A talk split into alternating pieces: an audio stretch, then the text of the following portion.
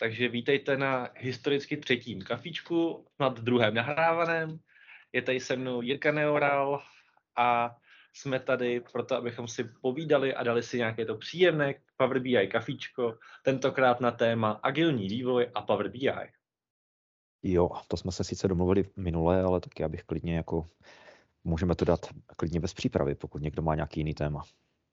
A nechat si to našem záloze. Protože moje vzpomínky jsou ještě čerstvé, my jsme včera plánovali sprint.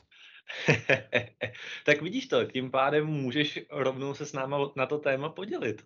Jak třeba k Agileu přistupujete vy, nebo jakým způsobem v rámci toho se to snažíte implementovat?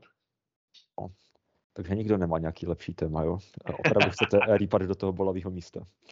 Jo, jen ty rejpnem. No, tak my máme tři... tři týdenní sprinty, ve kterých se snažíme nějak naplánovat tu práci a do toho nám tam uživatelé potom povídají, jestli to je dobrý nebo to není dobrý. Když máš na starosti jeden Power B I report, který má být udělaný a má něco obsahovat, tak víš, že tam možná nějaké čísla nebudou sedět, víš, že tam budeš mít nějaký prostor kvůli čekání na rekonsolidace od těch userů a Uh, nevíš, jak dlouho bude trvat jeden matrix vyrobit, uh, protože on je naklikaný za pět minut, ale ty struktury pod tím, tak tam je to trošku takový jako prekérnější. A v podstatě za jak dlouho to budeš mít hotový, no, takový jako těžko říct, až to bude hotový, tak to bude hotový. Jo. A, a hlavně se schválením těch uživatelů. Že to dělá to, co to má dělat a že ty čísla se dějí. Je pravda, že z pohledu Power B I je tady těch jako větví docela hodně, který je potřeba v rámci uh, toho, když chce, když chce člověk plánovat ten sprint, tak nějakým způsobem odhadovat. Kdybychom to jako vzali na nějaký jiný projekt, tak dost často, co tak vnímám, tak se to dá nějak jako dobře uchopit. Tady přece jenom mám na začátku nějaký balík dat, pokud ještě ani nevím, jak vypadají, tak to jsem úplně na tom špatně a je potřeba vůbec udělat si nějakou tu analýzu. Pokud už vím, jaký tam data jsou, tak nějaký jako hrubý nástřel, jak dlouho by mohlo trvat jejich zpracování pro konkrétní výsledek, už se jako dá, ale přesně jak říkáš, potom ve finále, když někdo přijde a řekne, chci přidat jeden matrix, řekněte mi, jak dlouho to bude trvat. Jo, takže prosím vás, jaký je obsah matrixu, co, co, co v něm chcete vidět, jaký tam mají být dimenze, odkud se to počítá. A nastává taky to klasický iterační kolečko, kdy vlastně člověk se musí oběhat zase všechny ty lidi znova, pokud teda jako už ten model nemá v hlavě naběhnutý takovým způsobem a neví, kde všechny ty datové zdroje jsou, aby byl schopný říct, jasně, tohle bude uh, tři hodiny třeba. Ale, tak jak, jak jsi zmínil, tak potom přichází ta fáze toho uživatele, který si řekne, super, tak jsem dostal ten, tu matici. Počkej, to ale není to, co jsem vlastně asi potřeboval vidět. Já jsem potřeboval vidět totiž, a tam nastává ten, jako, te, teprv ten, to lámání chleba, minimálně jako z mýho úhlu pohledu, kdy obecně ty B I projekty jako takový jsou v podstatě vždycky takový svévolný agile, ať chceš nebo nechceš, protože pokud bychom na začátku vydefinovali nějaké jako striktní zadání, které bychom si měli držet až do konce, tak ten uživatel speciálně v rámci tady těch projektů na konci dnes zjistí, Uh, jo, tak sice hezký jsem něco dostal, nebo jsem na to neměl ani data, ale dobrý, mám teďka něco před sebou, vůbec mi to vlastně neříká tu moji primární potřebu, která tam byla, ale myslím si, že do toho se tady uh, z- zapojí bratr. Já mám jako dotaz na všechny, taková otázka. Kdo dělal už Power B I projekt, který začal, respektive skončil úplně přesně, jak byl na začátku namalovaný? Jestli je tady někdo takovej, protože nám se to ještě nestalo. Je tady někdo? Já mám některých, kteří skončili dřív. Že se to vůbec nezačalo dělat, ale jo, asi jo. Nic, co by dopadlo tak, jak se to naplánovalo. No. Tak to je ono, ne? Ten skončil tak, jak byl namalovaný. Počkej, no, namalovaný. Skončil jenom namalovaný, jo. Jo, to vlastně máš pravdu. Skončil namalovaný, ano. OK, na to nemám co říct. Že to, tu zkušenost, kterou jako tady máme, my tak... Uh...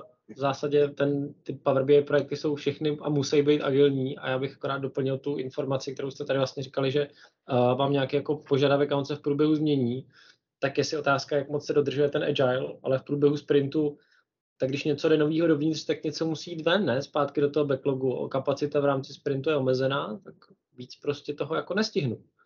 Aspoň bych neměl. Samozřejmě pokud toho stihnu víc, stihl jsem to rychleji, tak si můžu z backlogu samovolně dobrat.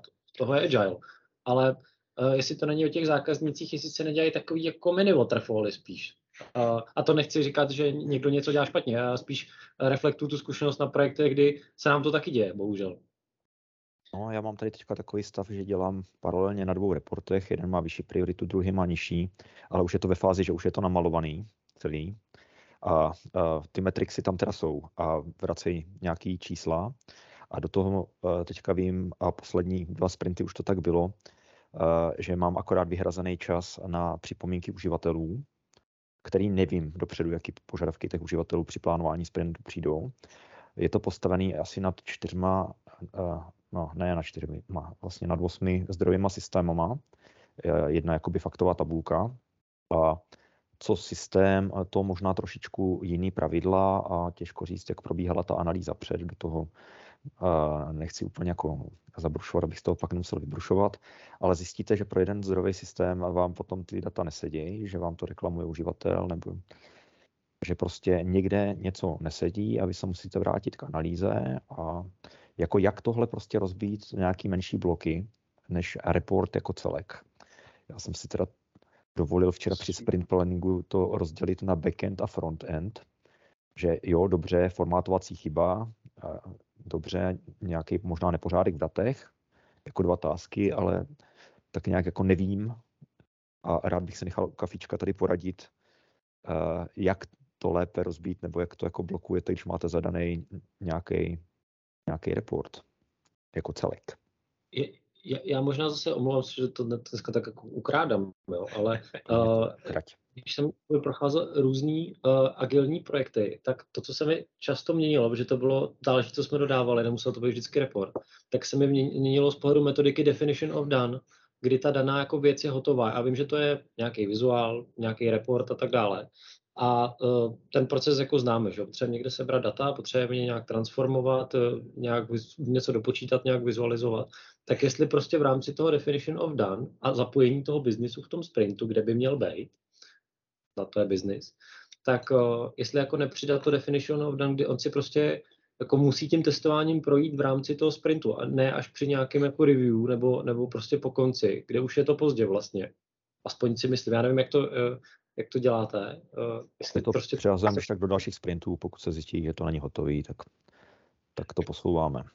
Obecně tady té komponentě, nebo respektive tady té fázi, tam jako nahrává Power B I jako dneska poměrně jako vehementně těma deployment pipelinama, kdy tady jako máme už tu možnost vlastně toho, že ten vývojář to v klidu připraví v development pipeline a pak na konci dne jenom jako pushuje metadata vlastně třeba toho reportu z, z devu do uh, produkce. A i vlastně otevřením, respektive pořádným otevřením toho XAML endpointu se dneska opravdu jako ten frontend a backend oddělit dají. A dá se to poměrně jako slušně v rámci toho celého vývoje distribuovat. Teď myslíš tím, jako, že těm uživatelům prostě, já si na tom někde pracuju, teď máme uživatel prostě testovací verze a už v průběhu toho sprintu mi prostě může vracet nějaký jakoby ano. test case nebo závěr těch test caseů a, a pak ty Definition of Done říkají, uživatel to prošel. To znamená a, ten... a tím pádem potom ten, když pak se tam najde chyba, tak ne, ale uživatel to otestoval, tak dobře znova, ale uh, už je to jako, nechci říct, že máme oplechováno ten zadek, ale... Ono to ve finále by mělo být vidět na konci, na konci toho sprintu na tom burn down chartu, kdy prostě ne, ne, neskočí nám jako křivka na konci dne, kvůli tomu, že se všechno postupně, se všechno zavřelo, ale že skutečně jako docházelo k tomu jako pozvolnému jako přesouvání z, z developmentu do testu, kde to uživatel otestoval, akceptoval to a správce pipeline, který v tuhle tu chvíli by měl být z mýho úhlu pohledu ten vlastně product owner, řekl, jasně, posíláme to do produkce, tu danou část. Nebo jako minimálně máme to tady zaevidovaný, že to je splněný a můžeme to na konci toho týdne tady tu fázi poslat do té produkce. Jsou splněny kritéria Definition of Done, hotovo, hotovo. Co, co si o to myslíš, Jirko? Já mám vždycky ten problém, že to není dán, jo. Já se vždycky dostávám do stavu, že ten uživatel to projde, najde tam chybu a pak čtyři dny lovím.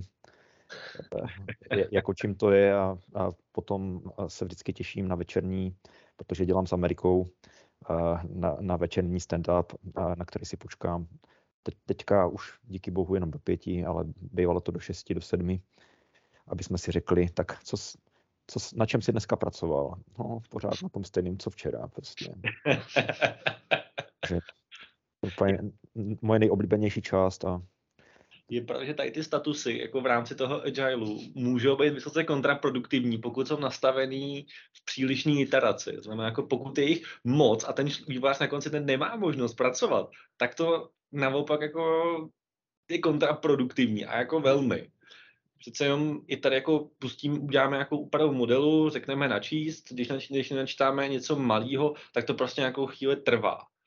A jako OK, můžu to pustit těsně před tím, než to půjde, než půjdu na ten status. A na druhou stranu, když se jako tohle poštěstí. No já mám jednoho takového kolegu, který je, kterého nebudu jmenovat, ale je zaimplementovaný asi do pěti projektů za raz. No a já se s ním potom díky tomu nejsem schopný v naše odpoledne spojit, protože on sedí na několika meetingách, má jich několik paralelně, protože je to samý stand-up a plánovačka a one-to-one-ko a že dejme tomu z osmihodinové pracovní doby, tak prosedí šest na meetingách. A vzhledem k tomu, že to je vývojář, tak jak jsi říkal, může, může, může to být trochu jako kontraproduktivní. To rozhodně. Takže obecně agile v rámci B I projektu ano, ale s mírou. Vždycky to nějak... nějak... Já bych řekl, ne, není tři týdny na Power B I moc dlouhý sprint? Taky. To bych taky řekl.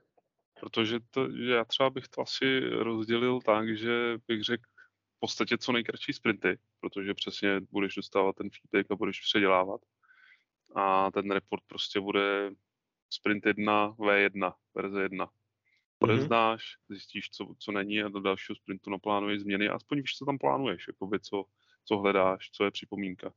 Otázka, jestli je potřeba to dělat jako sprint. A jestli prostě pokud fakt děláš jeden report no, jasně. a máš jednoho product ownera, tak prostě pokud samozřejmě. Uh, proč čekat do šesti, do sedmi, uh, nebo dobře, teda teď už jenom do pěti, uh, na ten stand-up, abyste si udělali to kolečko mezi všema.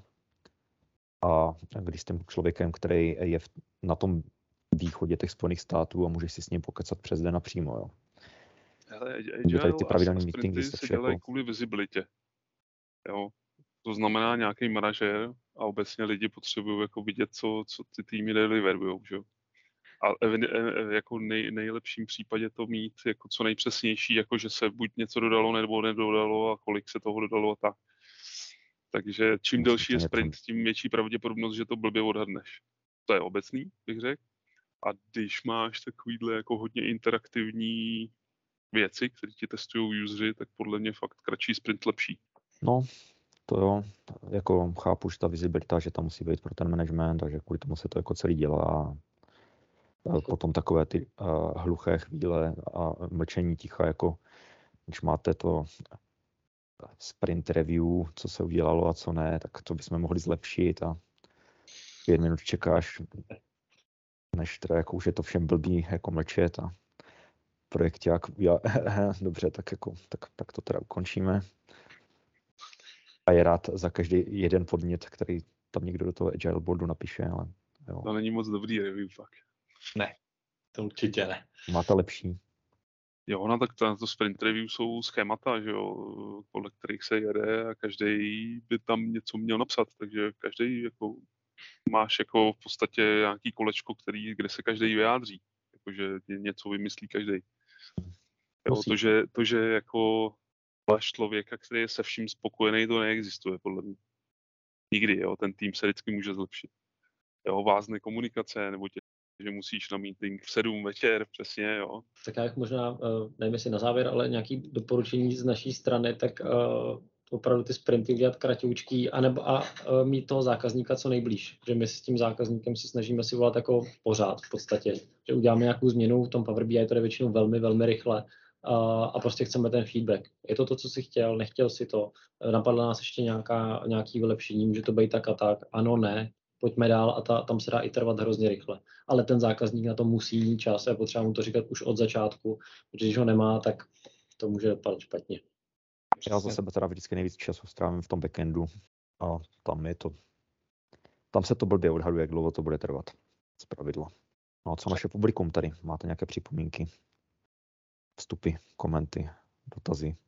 Vypadá to, že ne, a tím pádem si myslím, že můžeme to téma v tuhle chvíli pro dnešek uzavřít. Stejně nám těch krásných patnáct minut hezky rychle uplynulo. Téma uzavíráme. Za dva týdny se uslyšíme znova. Pokud byste někdo měli nápad na nějaké téma, tak prosím ještě sem do chatu nebo nám ho napište na LinkedInu a my se na vás budeme zase těšit za dva týdny. Takže mějte se krásně a ahoj. Mějte se, ahoj.